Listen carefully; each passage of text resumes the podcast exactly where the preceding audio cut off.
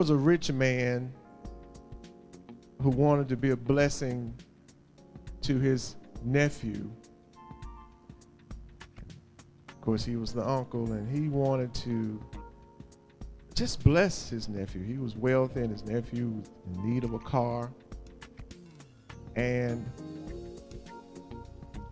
the uncle, the wealthy uncle, went to the dealership and he was able to buy the best car on the lot. And he delivered it to his nephew. His nephew was just so thankful. He said, Uncle, I, I just cannot believe that you were able to get this for me. So thank you. I thank you. You saw my need and I thank you for helping me because I, I really didn't have any transportation. So I, I thank you, Uncle. And the nephew drove the car three, four years or so. And then he called his uncle. He said, I really enjoyed this car, but it, it just stopped working. And he's sitting in the driveway. Uncle, I thought this was just a great car. I just don't know what happened. His uncle said, Well, they assured me on the lot that that was the best car they had. And then he said, Nephew, I'm sorry to hear about it. I, I paid top dollar for it. Then the uncle began just to ask a few questions. He said, how, how often did you service the car? And the nephew said, Service? What do you mean? And he said, Well, did you ever take it in for oil change? I didn't really understand that the oil needed to be changed. Well, did you ever, what kind of gas? You know, that car was such a high quality car, they, they said you had to use the premium gas. Did you use the premium gas? He said, no, I just used the cheapest gas. It was easiest to buy. And he said, well, did you ever let a mechanic kind of look over it and, and, and tell you kind of the things that you need? You know, cars, they wear out. You have different things that you need. He said, well, I never let a mechanic look at it. I just drove it. I was just so happy to have it. And he said, Well, did you check the battery? No, I really hadn't opened the hood. I, I really, you know, I, I, don't know. I hadn't really let anybody see it. You know, I don't. I, I didn't really check. It's just sitting there. And the uncle said, "Well, did you did you read the manual?" And the nephew said, "What manual?" The manual in the glove compartment. It gives you the instructions on how to care for the car. And the nephew said, Well, I didn't know it had a manual. But Uncle, I was just so happy that you gave it to me. I was just excited. I just started driving it. I thought it was just, you know, it just take it was such a good car. I thought it could take care of itself.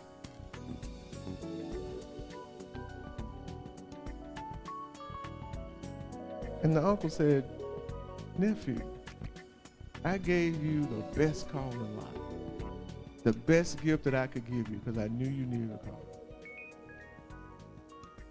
And you didn't take the time to read it, the instruction manual, so you can know how to care for the gift.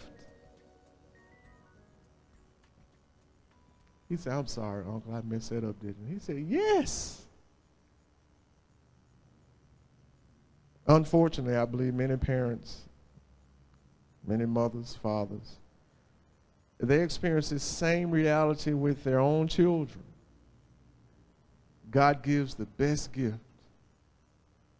But we fail to read the manual on how to raise them, on how to take care of them, how to keep the child to where they can optimally live and function and grow. Let's look at Psalm 127, verse 3.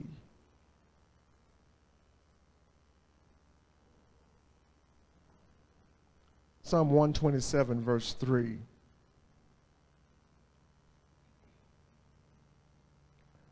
Let's read the um, NLT in this one, New Living Translation. Read it with me, everybody. Read. Children are a gift from the Lord, they are a reward from Him. Amen. Is that, is that right? They're a gift, amen? Even as the uncle gave the gift of that car with the nephew, God has given us the gift of a child or children. Read that with me again. Read. Children are a gift from the Lord, they are a reward from Him. The Lord blesses parents with children. He gifts us with children. The, one of the greatest gifts of life, if you've ever had the privilege of having children. And as we think about children being a gift from the Lord, I just want to speak briefly on a mother's responsibility. A mother's responsibility. Now, I was thinking about today and how I would deliver the content of this message. Many times we, on Mother's Day, we try to encourage mothers. And mothers, I want you to be encouraged. But as you look around us in the landscape of our nation, even our city, our city streets, you can tell that something has gone drastically wrong with our children. Can I say it again? Something has gone drastically wrong with our children. Our children do not mind. I saw the other day just breaking into a store with hammers and taking all the jewelry and guns out. It doesn't matter. They just go to a store like there's no law. There's, they're just lawless in their thinking. They don't mind waiting behind a wall or a bush and coming out, putting a gun to someone's head and taking their car. They don't mind shooting someone over a little bit of nothing, taking a life. It's just there's something wrong with our children. The gifts that God has given. So today we're going to talk about the mother's responsibility. Again, mothers, I want you to be encouraged, but I have to talk to you about some things that I feel like the Lord would want you to understand today. And I thank God for Mother's Day because mothers are such an integral part of a child's life. There's nothing like the bond between a mother and a child. Uh, so close. Amen. But I believe the enemy has gotten in between what mothers are to do with their children. And even as the word tells us, my people are destroyed for lack of knowledge. Amen? And I believe that's what we're seeing a destruction of a people for lack of knowledge.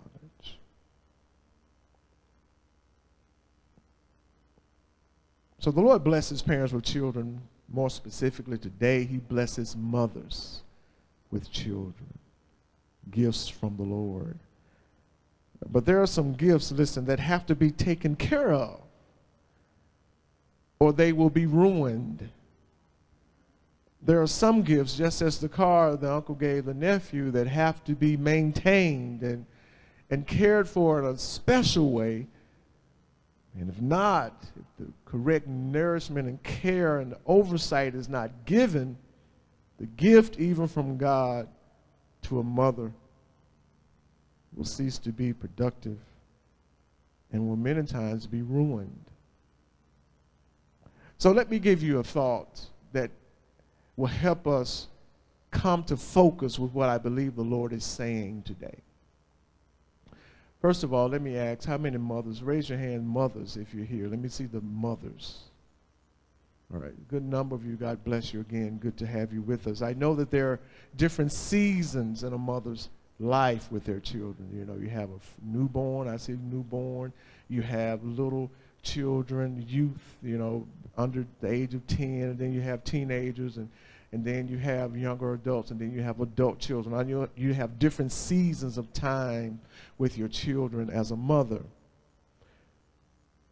I think this message today is probably more for the young, the mothers who have younger children, but still, older mothers, I need you to hear it because I want you to be able to take what you hear today and maybe Uh, use it with your grandchildren, amen, and your great grands. This is something that never gets old because it's the word of the, of the Lord, amen. So I want you to hear this. So we're going to look at Romans chapter 8, verse 29.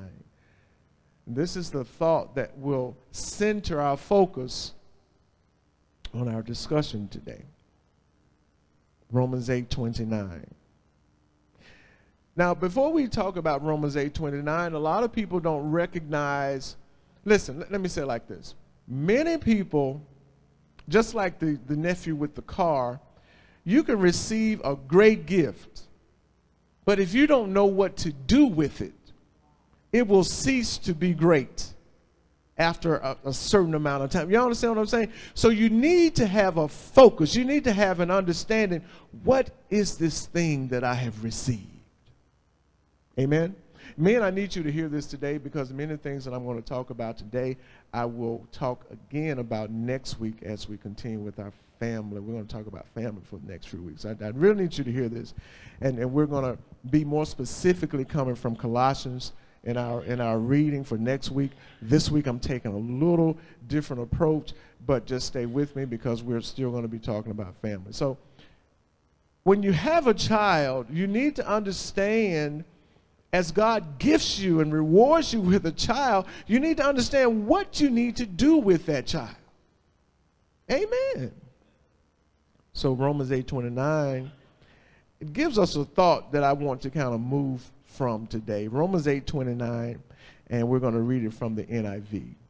Romans 8:29 NIV. I want you to read it with me.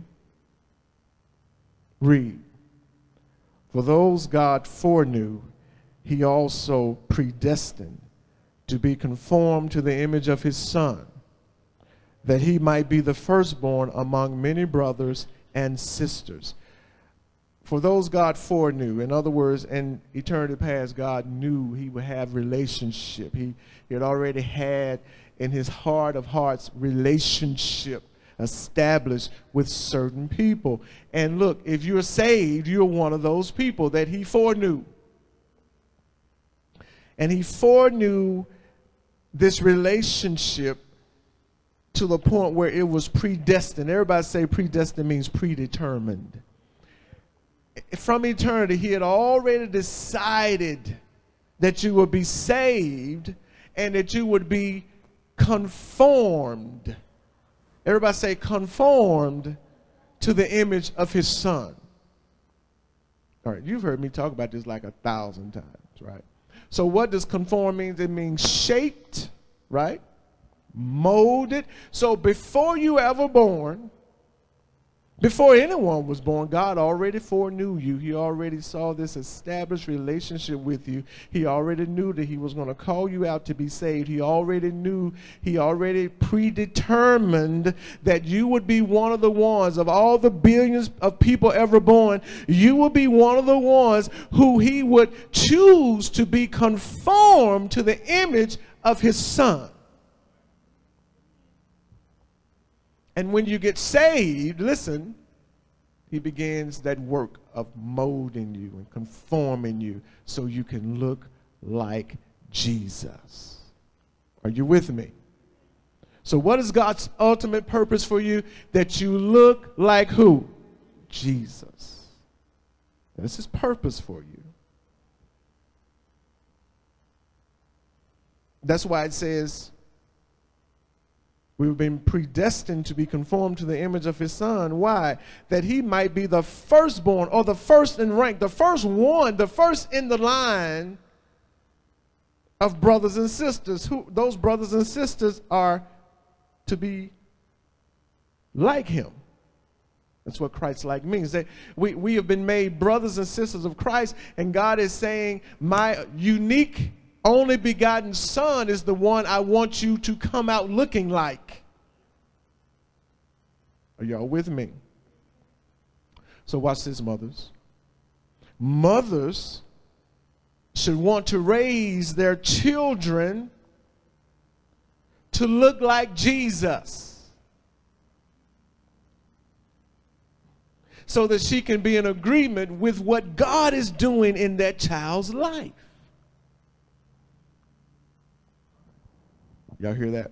So, mothers, you may say, well, I, I have a child. I'm gonna love that child. I'm gonna make sure that child is, is, is got all the education. I'll make sure they can they can be something in life. Let me tell you, there's nothing wrong with that, mothers. There's nothing wrong with that. But God is after your child for this reason that they will be conformed to the image of his son. Mothers, you need to agree with God as you raise your child and help them to be conformed to the image of Christ.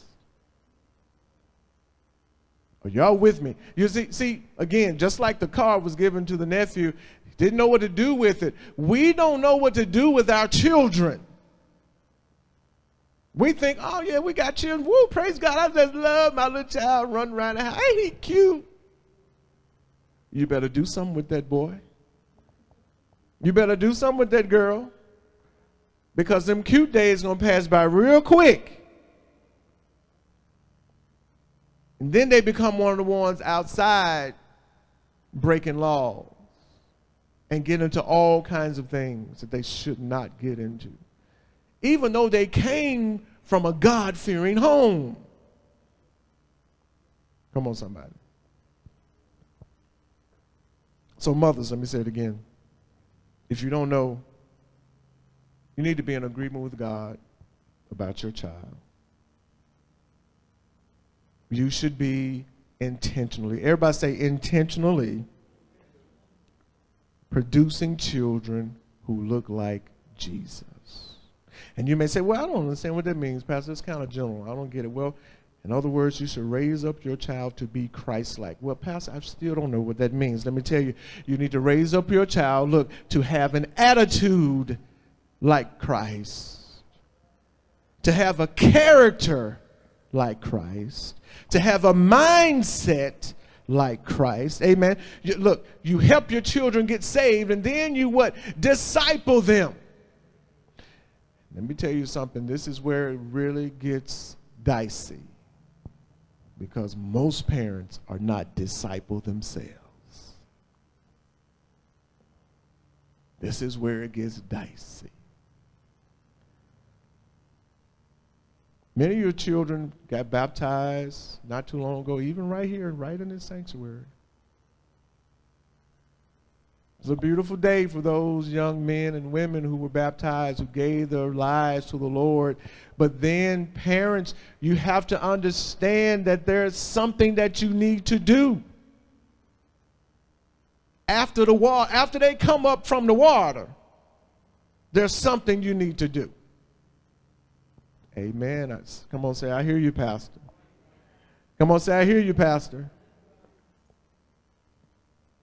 Mothers, I urge you to get a plan in motion. Look, let me say it again. Mothers, I urge you to get a plan in motion to help your child become a disciple of Christ. You need start thinking that way.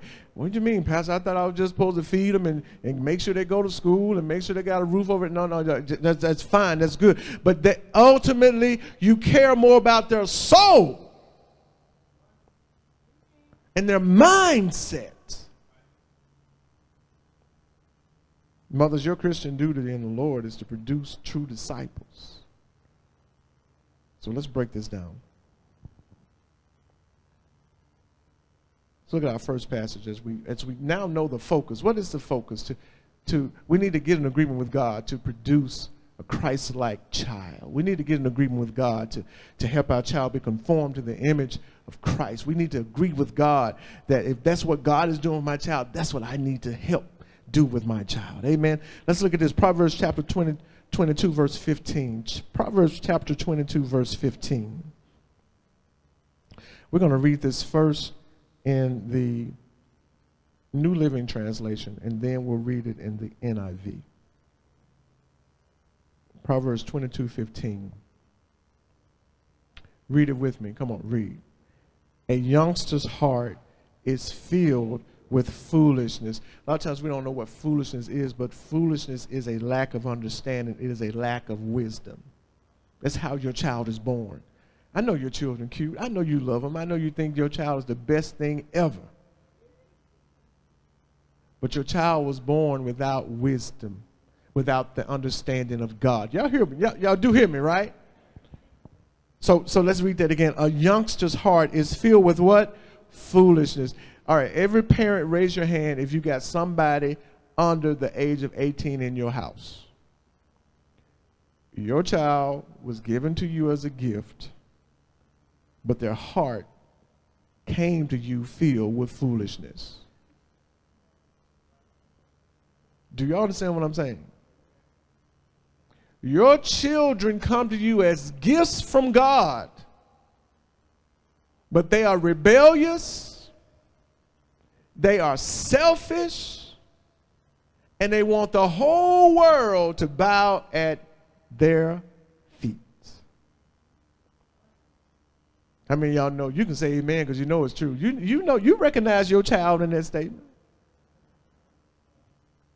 A youngster's heart is filled with foolishness, which means they lack understanding and wisdom. They lack the wisdom of God. But physical discipline will what? Drive it far away. Everybody look up. So parents, mothers, there's something that you can do to get that foolishness out of your child's heart.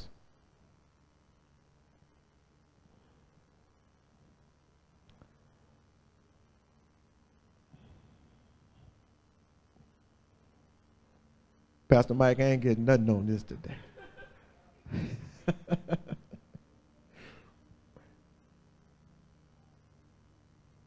Let's look at this in the NIV.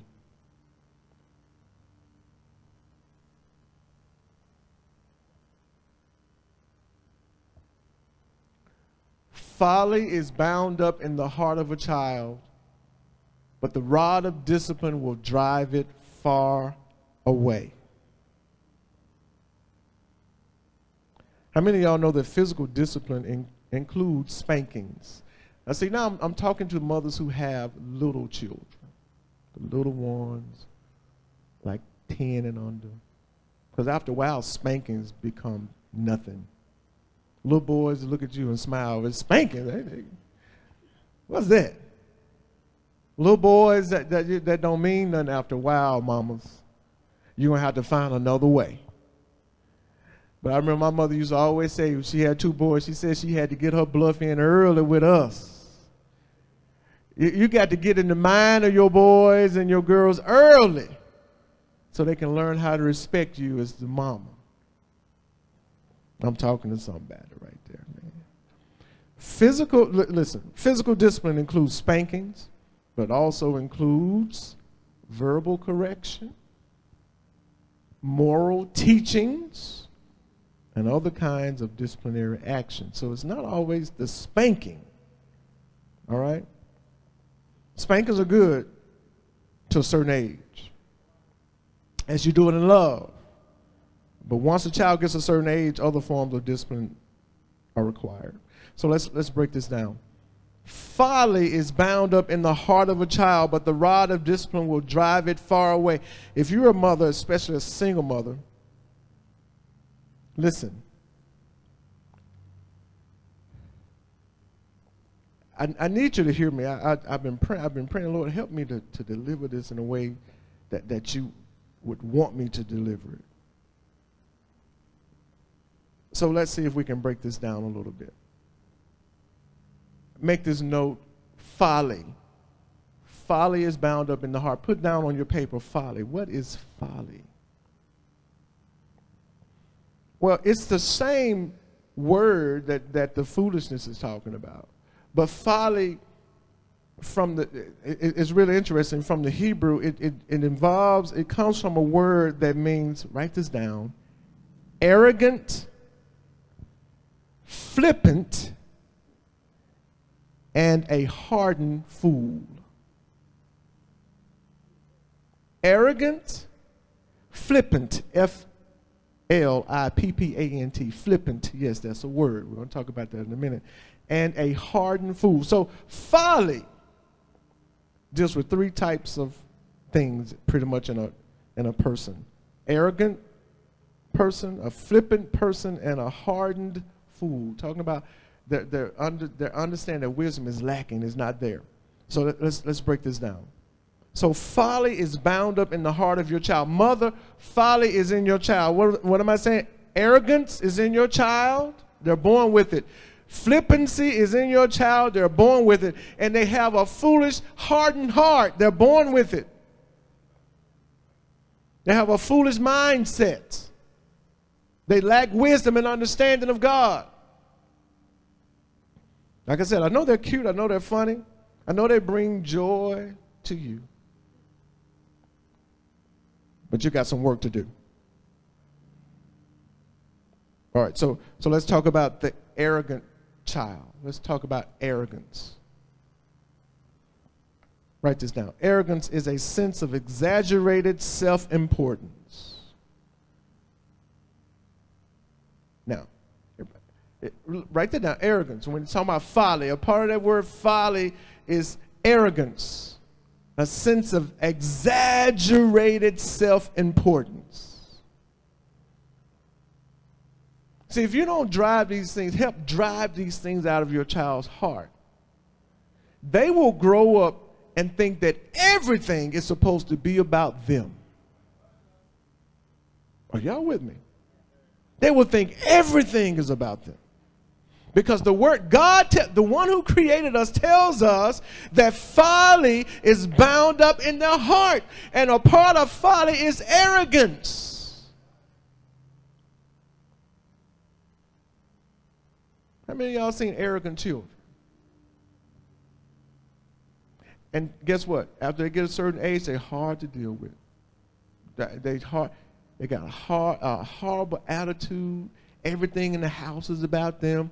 If the, everything don't go right in the house about them, they slamming doors, they, they, they crying, they screaming. They to let you know that you on the wrong path because it ain't coming about, it ain't about me. So look, I'm telling you, God says this is bound up in their heart.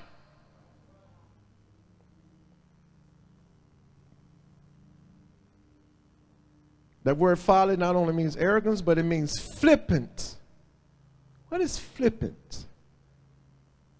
It comes from a word meaning to have a lack of proper respect. An attitude of disrespect. Raise your hand if you ever seen a teenager don't have respect.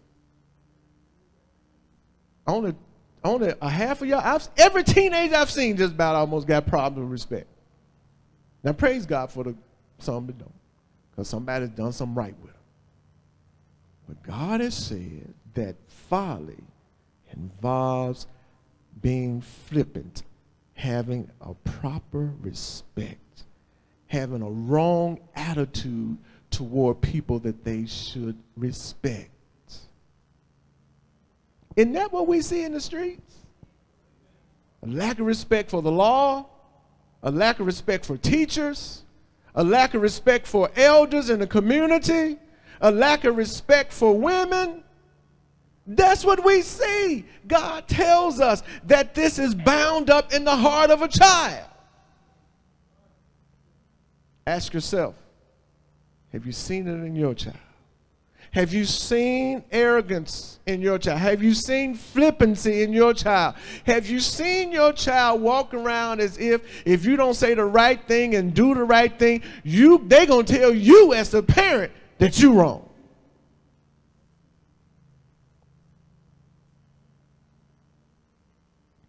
Man.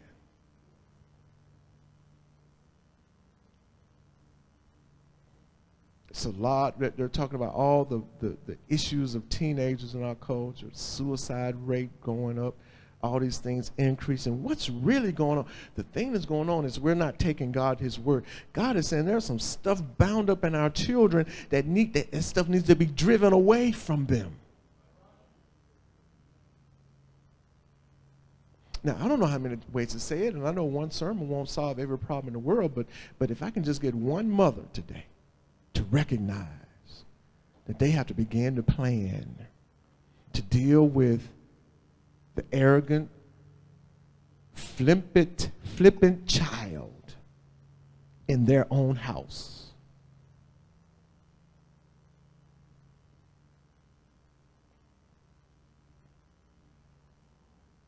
I've seen some people, some young people. I, I, was, I was doing social work for years, and probably one of the worst cases I remember I was a social worker who went to the house and they told me all the issues that was going on, and then I would provide services like counseling and things. We would we would we had funding to go and get services for people that needed certain services, and one had a grandmother who had taken in her granddaughter because this grandmother's child, I think her son was in jail or something like that. So she had taken in her 15 year old grandchild. And they, they got a report from DCS, so they called our agency, and we went in. And I, I was the case manager, and they, the grandmama told me, Mr. Robinson, you know, I love my grandchild, but she's to have to leave my house. I can't take it no more. This girl, we, we were fighting in the middle of the room the other day, physically fighting. My 15 year old grand, we were in the middle of the, rolling around the floor fighting. This girl sneak out the house. This girl do all kind of like I'm not even here. Uh, Mr. Robinson, you're gonna have. I can't take it no more with this girl. She got to go. How many of y'all know that many, many parents say the same? They seeing the same drama playing out. Why? Because there's something in the heart of a child that has to be driven out. One of the first ways to drive out that arrogance, that flippancy, is to get on their little behinds. Are y'all with me? Folly is bound up in the heart of a child, but the what? rod of discipline will drive it far away. Oh, Pastor, I don't believe you got to spank no child. All right. They're going to spank you when they get a certain age. Especially them boys. You're going to have to do something. You got to do something to get their hearts toward a, what a godly view, a righteous view. And check this out. Your children, when they're young, they're not saved. So you're dealing with a heathen child. Do y'all recognize you're dealing with a child that's not saved? They're heathen, so you have to treat them as though I can't treat them as a brother in Christ or a sister in Christ. I have to treat them as someone who needs to just learn the principles of God to live by.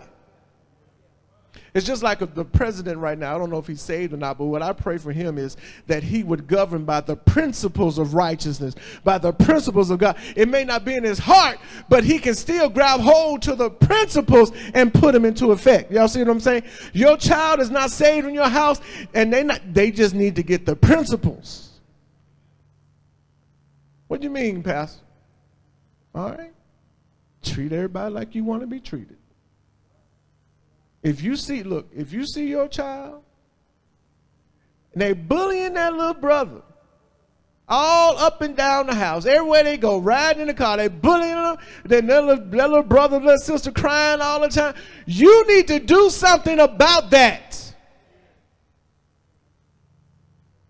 You need to help them understand the right principle of life with the godly principle. Do unto others. Do you want somebody to bully you? Do you want somebody to treat you like that? Well, you don't need to do that. And the next time you do that, I'm gonna beat your behind. You set a standard. Everybody say set a standard for the child. You have to set a standard. And guess what? That, that standard needs to be consistent. A child, a child is very, they, they are smart.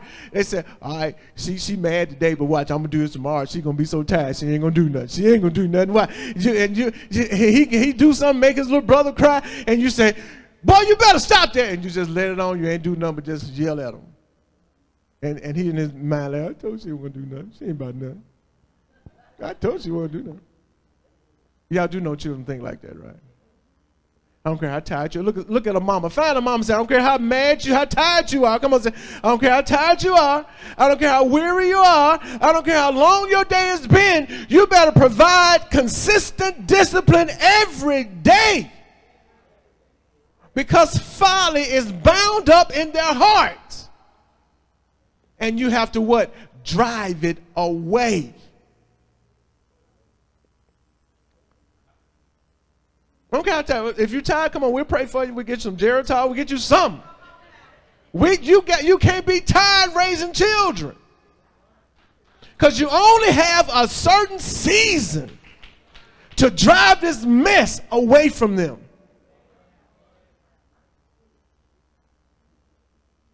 You only have a certain season, man. I think about my girls. I'm like, I had one graduate a week ago. I'm like, from graduate from college. I'm like, whoo, Lachelle, you getting old. But you know, I was like, man, can't believe this time is going by that fast.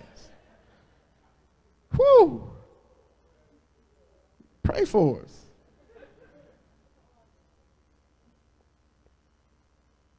So your season to do the driving is not long. And when you look up, it's, it's, it's over. What they are has been set. So if you allow that, that flippancy and that arrogance to remain in your child, it's going to grow up as a teenager with them. They're going to be hard to deal with. They're going to be hard to speak to. They're going to be uh, really kind of rebellious because what is already in their hearts.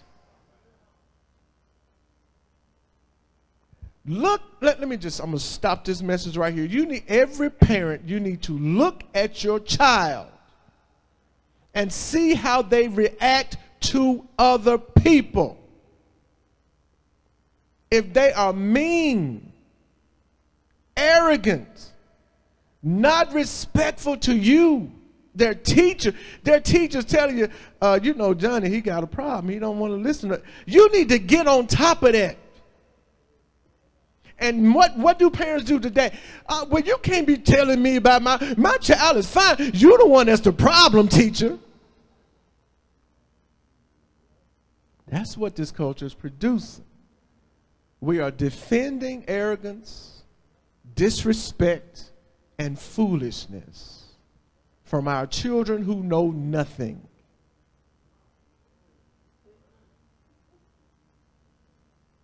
Folly is bound up. What is folly? It has to do with foolishness. Foolishness, again, is a lack of wisdom and understanding that's in their hearts.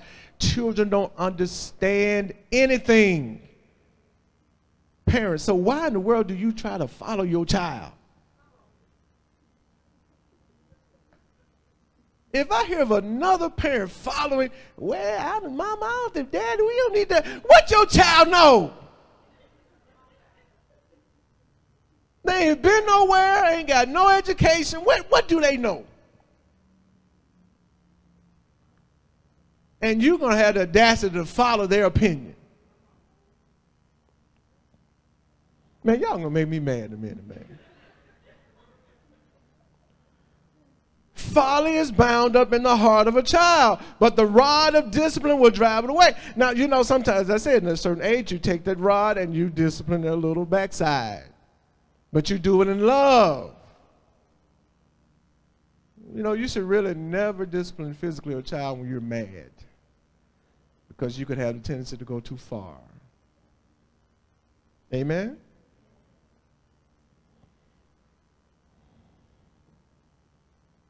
So if you're a single mother, if you're a mother with a father, it doesn't matter.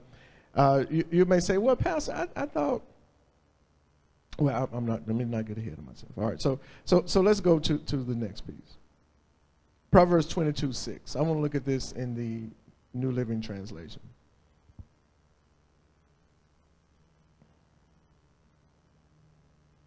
Now, before we get to that, I need to go back and address one thing about a mother who is tired and weary now, I remember, I mean, that's kind of just like a part of life, being tired and weary sometimes. but, but let me encourage you, mothers, mothers, mothers, develop a routine in your home, a routine of discipline. What do I mean? And, and this is this is simple, but it's not because you have to you have to do look when you have a child, when they're coming up in your home, they, they may go to school and they come home. This is, this is why our homes, it's tough in our homes because a lot of sometimes the parent, the mama ain't at home when the children come home. Am I right about it? Because the mom may be working, right? Back in the day, some families, the mother didn't work, so they were there when the children got there. They could cook, they could have the food ready, they could have the house organized, and they could set a routine. You understand? That's why it's nothing wrong with mothers staying at home being housewives. Because they can set a home up for learning and growth for those children. There's nothing wrong with that. But many times, many times mothers today don't have that option. But now, what do you do if you don't have that option? Mothers, you're going to have to make it, you're going to have to make it a point every day. We eat, and at, at a certain time, place, we eat. We're going to do some, we're going to do some little homework every night amen? And we're gonna we're gonna go to bed at a certain time. We're gonna do certain we need a routine. I'm just trying to help somebody. You need a routine for your family and children need structure that is consistent every day every day i remember my girls were coming up uh, one of them, they used to do their homework always on the dining always on the dining room table. Sometimes they did it together at the table. Sometimes one of them was in the kitchen. Sometimes, but they always knew this is homework time. You got to establish a routine with your children. Amen. So that leads us to Proverbs 22 6 NLT. Let's read it together. Direct your children onto the right path. And when they are older, they will not leave it. Now, let me tell you something. A lot of people look at this and say, man, I, I thought I did that in my child. Crazy. Let me tell you something. Let me tell you something about reading the Bible. A lot of people say, well, isn't this a promise? Well, I mean, I guess you can use it as a promise, but actually, when you think of it, every book in the Bible is some type of genre of writing. And Proverbs is a certain type of genre of writing. And in Proverbs, it gives wisdom. But Proverbs, sometimes it gives you a wisdom that maybe 90% of the time it's going to work. You just have to understand the, the history behind Proverbs and why it was written. It is it gives a succinct, succinct wisdom proverbs or sayings that are true. No, there's no question these things are true. But Proverbs also takes into account that people make choices that are opposite of what they've been exposed to. So if you've raised your child on the right path, you've trained your child the way they should go, and they're not living that way, you always have to take into account. Proverbs said, they won't fall from it. But it also leaves room for, yeah, but children make their own choices. And every child is not going to always follow the choice of God. I want you to remember that because a lot of times people uh, hold this guilt trip over them. I tried my child and it failed. Well, at the end of the day, God sees every child on their own two feet. And even if you have done what you need to do to that child, sometimes that child will do the opposite. Don't you understand that? Proverbs, this you, you, you can say, well, I'm gonna take that as a promise. Well, yeah, but Proverbs also leaves the door open for individual choice of a person. So 90% of the times Proverbs is gonna tell you this is right. But sometimes that child is going to go the way they're going to go. I'm trying to let a, some parents off the hook because I tried, I tried. Well, ultimately, that child is going to have to be responsible to God for how they're living. All right, let me move on. So Proverbs 22, 6 says, everybody read it with me. Direct your children onto the right path. And when they are older, they will not leave it again. 90% of the time, that's true. You, you give them what they need, they're going to they're gonna come, even if they leave, they come back to it, you know. Direct your children. So, listen, there, there's a, a, a commentator named uh, Sid Buzzell. I, I love this. Uh, He says this, and you may, I don't know if you can write it down quickly, but he says this. This is really what's involved in this, uh, this proverb. Because uh, let's look at this in the NIV really quickly.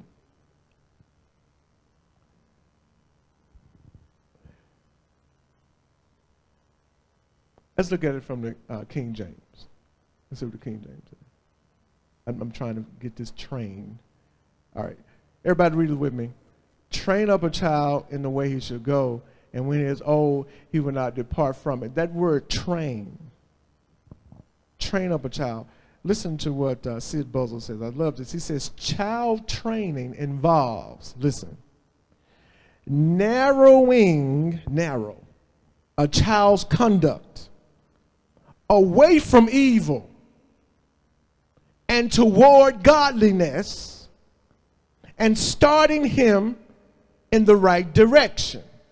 I love that. Again, what, what, what is he saying? Training a child involves narrowing a child's conduct away from evil and toward godliness and starting him in the right direction. So let's go back to the NLT real quick, real quick. My time is, is quickly moving. Direct your children on the right path, and when they are older, they will not what? Leave it. So what is it saying? You give a child the right start, the right direction. You watch over that child as they're in your house, as they're growing up under your supervision. And you make sure that they're exposed to more righteousness, more godliness than evil. Y'all, y'all hear what I'm saying? And, and, and you pour into them godly principles as you steer them away from the evil of the world. You, as a parent, you have to like put up a little hedge around your child and say, We're going to look at certain things in this house. We're going to say certain things in this house. We're not going to allow certain things in this house. You have to do that, mama. Y'all understand what I'm saying? You have to what? Narrow their vision while you have the opportunity. So how do you do that, Pastor? They probably don't need to be exposed to stuff too early. Like get them a phone when they five. And put every kind of internet, everything access, get them access to the world at five pornography, cussing, bad moves. Just give them access to everything at five years old.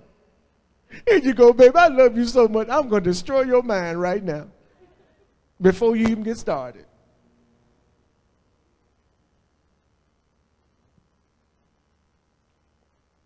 Again, narrowing a child's conduct away from evil toward godliness and starting him in the right direction you should have the right direction.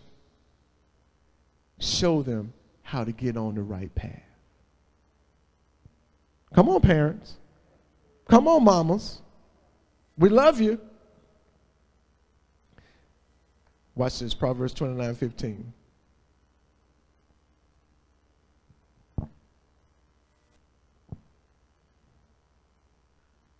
Proverbs 29 15.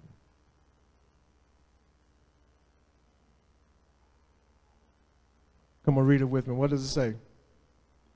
To discipline a child produces wisdom, but a mother is disgraced by an undisciplined child. How many of y'all knows a whole lot of disgraced mothers when they look at the news every day? Something is wrong. Why? Because the discipline was not provided. Are y'all with me? Let's look at that in the NIV.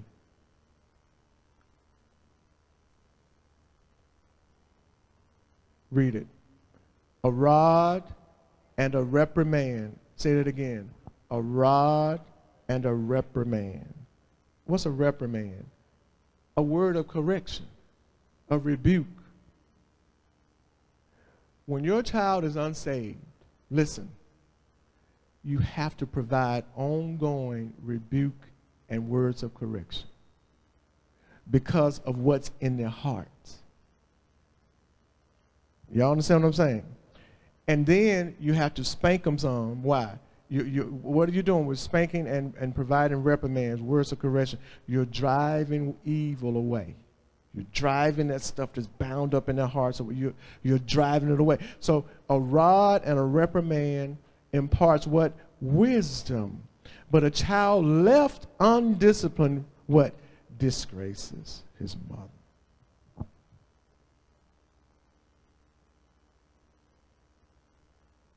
Y'all with me? All right, so uh, as, as, as I'm winding down, um, I, I know I'm kind of just, I'm just trying to cover so much because uh, I, I, feel like we need to have a, a, a whole month conference on these things. But, uh, but, but, but write this down.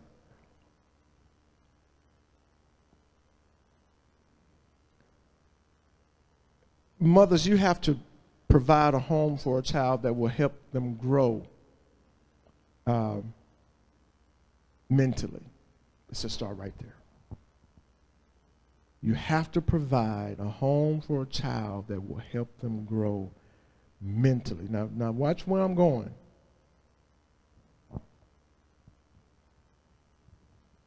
Mothers, if you have uh, young children, young children, uh, your house need to really be filled with books. Books. Everybody say books. Books, books, books. All right, so now, now let me tell you how the enemy works this. Mama working, everybody tired and frustrated. First thing you do, we just got to get something to eat. We got to get something to eat, got to get everybody fed. I'm tired. We're going to go back and get some church chicken, Popeyes. We'll get them fed so they can stop crying. Then we got to get to the house. Everybody got to get a bath, got to get the clothes out for tomorrow. We tired. We can eat your food, shut up, sit down, eat your food. You get, they give you a little note. Y'all going on a field trip tomorrow. You need $25 field trip. All right, get, got, got to get that. Got to go to the bank early. Got to get my money because I ain't got that right now. So you're pressing for time. You wake up late. Everybody mad. Everybody, everybody got to get fed. Everybody, you know, so you, you just had this cycle of everybody mad, everybody get fed, everybody go to bed, and you wake up again. Everybody mad, everybody get fed, everybody go, and then you wait. You got this whole cycle. But in that cycle, you're not producing a home where your children are growing mentally. You got to get some books. Mama, I'm talking to mamas today. You need to start reading your children. Your black babies need to hear words. And words. And, and then, check this out. And then you need to start listening to how they say words. Because our black boys, by the time they get to the third grade, they shut down because they have not learned how to master words.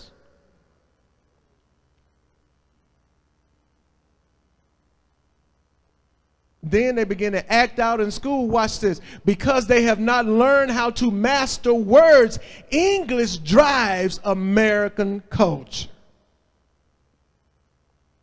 And if you do not help your boys and girls learn the language of English well, they will not only have problems paying attention, but they will also be labeled early because they do not enunciate well and speak well, and they are black.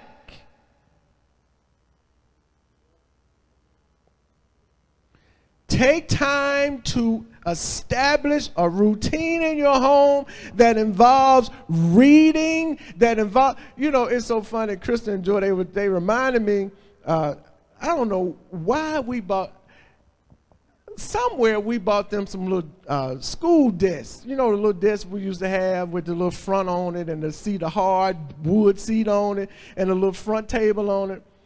And in the summertime, man, we had a little school at the house. They was like, Dad, what's wrong with you? So they would be doing a little work at the house. Why? Because, check this out this is so important. You cannot leave up to the teacher at the school to educate your child. Education is the parent's responsibility. Just like, watch this, you can't leave up to children's church to educate your child about God. It is your responsibility. So,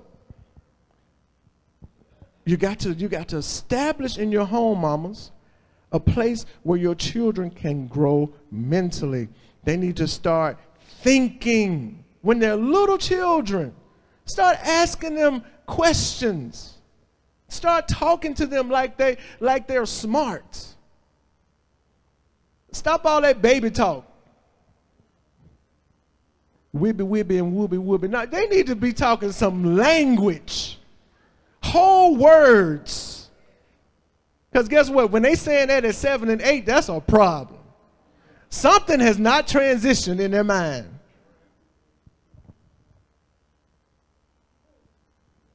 So establish a, root, a, a, home where your child can grow mentally. Those y'all who got little babies, those y'all who got little children, I'm telling y'all right now, you need to get some books from somebody.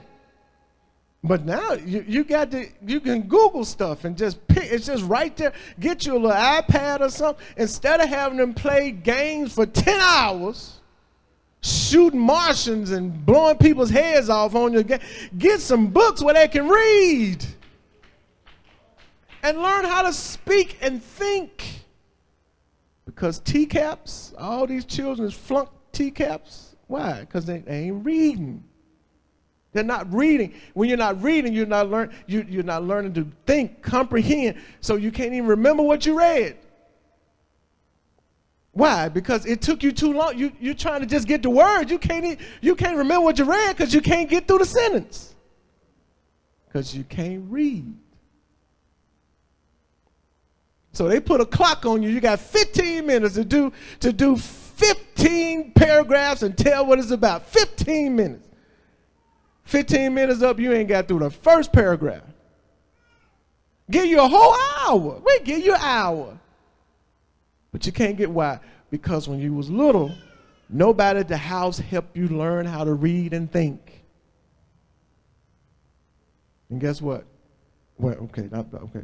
So the next thing, you, you, you got to set your home up where your child can grow in responsibility.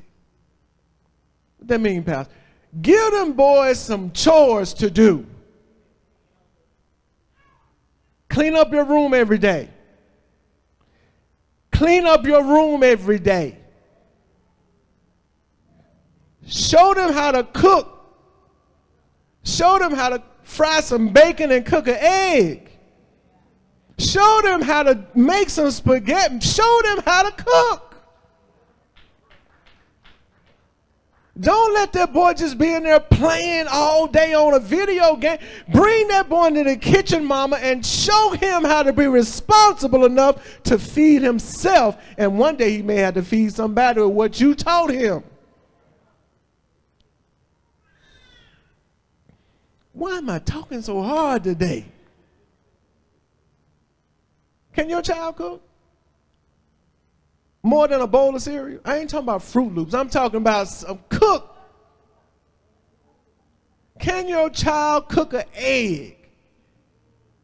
A piece of bacon? Can your child make a sandwich without destroying the kitchen? Can they handle just a little butter knife without cutting themselves or cut? Can, can they be responsible? Tell them bookers to take some garbage out. Show them how to take the garbage out. Show them how to roll the trash can in front of the house.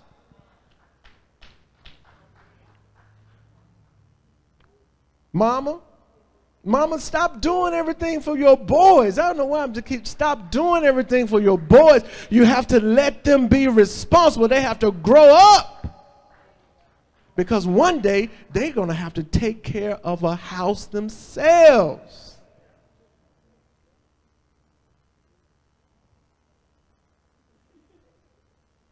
teach them how to pick their vacuum cleaner up and roll it. And then when they do it, don't just let them do it and go and sit down. You go and check them. If they didn't do it right, tell them to do it again. Do it again because you didn't do that right. Because check this out. That's why all these folks can't keep a job at McDonald's. They don't know how to do nothing. We told you to put the bun down, put the burger right there, put the one pickle in the middle, one thing of ketchup, and, and put the bun on top. You can't do it that. Why? Because your mama didn't show you how to do nothing when you were little. You fired from McDonald's. Can't even have it your way at McDonald's. All right, so so look. So you got to you got to help your child learn how to be responsible. This is the mother's responsibility. Hmm.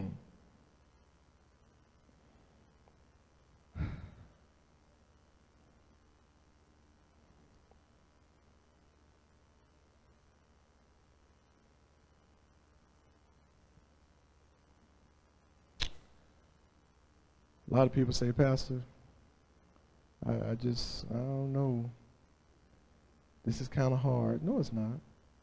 It's going to take, you're going to have to think, just like I told you about giving, you have to what? You have to prepare and plan for giving. You have to prepare and plan to raise up the gifts that God has given you, those children. Amen? All right, my time is up. I, I just want, and I, I hadn't finished, but maybe uh, I, I, can get to it uh, next week. Uh, I'm just trying to find one passage that um, seems like I feel.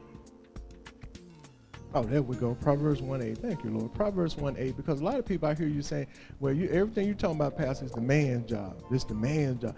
For one thing, there are not many men in the home, so it's mama's job. Secondly, it is mother's job to teach as well. I want to show you that because uh, a lot of times you say, oh, the man's supposed to be teaching. That's what Ephesians says. That's, well, let's look at Proverbs 1 8. Proverbs 1 8. It says, Listen, my son, to your father's instruction. Yep, father gives instruction, but watch this. And do not forsake what? Your mother's teaching. Mamas teach. Mamas teach. And that word teaching is Torah, has to do with the word of God. Mamas teach the word to their children. Mamas teach so much. I'm telling you, mamas, don't let the season go by without you standing up to your responsibility with your children, those gifts that God has given you. I just don't have time to talk. We can talk all day on this. But we're going to continue to talk about the family next week. We have a lot to discuss because there's some things that have gone drastically wrong in our culture. And I believe that those houses of God are supposed to be an example for the world of what children and family are supposed to look like. Amen? Let's bow our heads. Father God, we thank you today and we give you praise. We recognize, Father, that you've given us these wonderful gifts of children. You've given us not only the gifts, but you've given us, by your grace, the ability to bring them up in a way that, that will be pleasing to you. We recognize, Father, that we have the, the ability by your grace to bring our children up and help them to be discipled so they may look like Christ in all they do, all they say, how they approach life. We thank you for that, Father.